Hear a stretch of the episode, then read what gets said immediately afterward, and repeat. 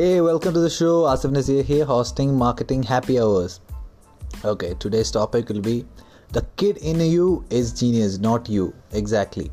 Okay, tell me, how old are you? 15, 20, 40, 83? Okay, tell me honestly, which was the last time you felt like a kid?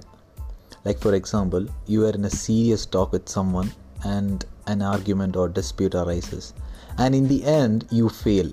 Because you were talking on the basis of someone said something fake and you blindly trusted it. And use that same same fake statement to argue. Okay imagine yourself in that situation. Don't you feel like a kid who made a mistake?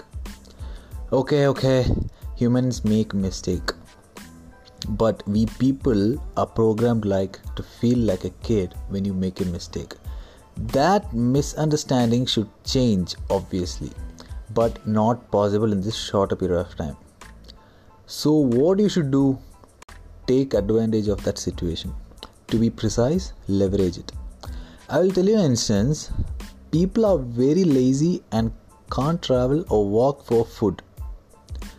Isn't it Swiggy or Uber Eats are not in a mission to change their mindset, obviously. They leveraged their laziness and made their life easier. That is what you should do if you want it, really want it.